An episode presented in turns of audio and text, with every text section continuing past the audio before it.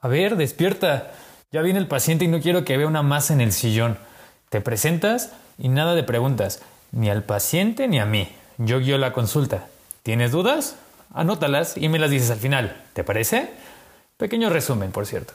El paciente prefiere que le llamemos por un seudónimo. Es el usuario Just a Shitty Weirdo. Él nos contará la razón por la cual le tiene fobia a las lámparas de noche. Respondiendo a tu pregunta, los pacientes no los consigo yo, pasan por un filtro, o más bien, el doctor Argold los manda. Muy bien, ya llegó. Escuchamos la razón que tiene para no comprar lámparas de noche. Las luces de noche suelen usarse para poner a la gente con insomnio a dormir y para hacer que los niños le tengan menos miedo a la oscuridad.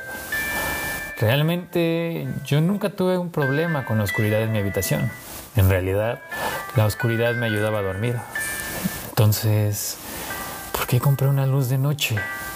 Bueno, mi hermano sí tenía un problema con ella. Le temía a la oscuridad. Casi todos los días venía en la madrugada a decirme que tenía miedo. Así que yo lo dejaba dormir cerca de mí por el resto de la noche. Me comenzaba a hartar. Porque, pues claro, mi sueño era interrumpido todos los días. Entonces, le pedí a mi madre que comprara una luz de noche. Eso fue peor error de mi vida. Cuando mi hermano vio la luz brillando en la habitación oscura, se puso muy contento. Inmediatamente se quedó dormido después de un rato. Yo también estaba a punto de quedarme dormido cuando de repente escuché un sonido extraño. Sonaba sonaba como como si algo estuviese correteando debajo de mi cama. Por un segundo pensé que era una araña, pero luego me di cuenta. Las patas de una araña son pequeñas. No puede hacer un ruido tan ruidoso. Mi hermano estaba profundamente dormido. ¿Por qué diablos no lo podía escuchar? ¿Por qué solo lo escuchaba yo? Solo mis manos temblaban de miedo. Mi cuerpo estaba paralizado, pero mis manos seguían temblando. Aunque mi hermano pudo tener dulces sueños, yo no estaba teniendo los mismos privilegios. Y entonces la vi. Vi a esa criatura o demonio, lo que sea que ese demonio fuese. Heló mi sangre y detuvo mi corazón por un instante.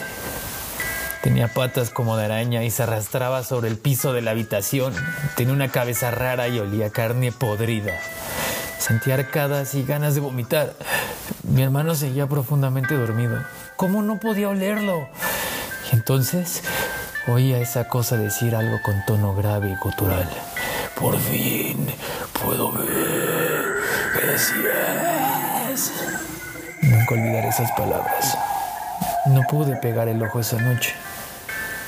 Lo único que podía esperar era que no se acercara a mi hermano o a mí. Estábamos indefensos.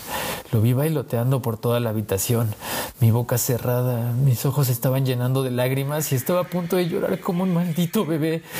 Por suerte, desapareció. Desapareció en cuanto los rayos del sol entraron por la ventana del cuarto.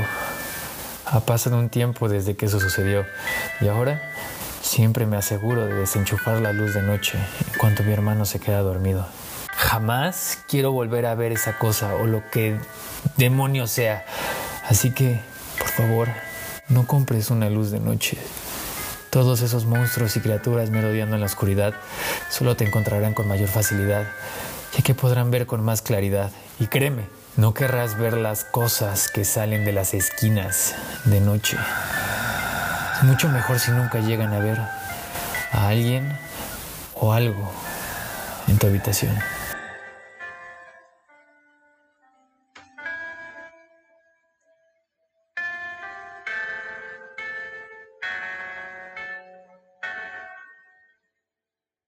Para más información del programa, videos, imágenes y datos curiosos, visita nuestras redes sociales.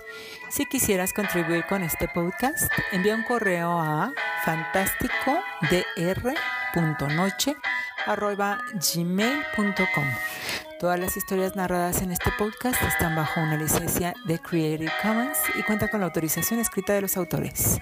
Cualquier reproducción parcial o total debe ser expresamente permitida por el equipo de Doctor Noche.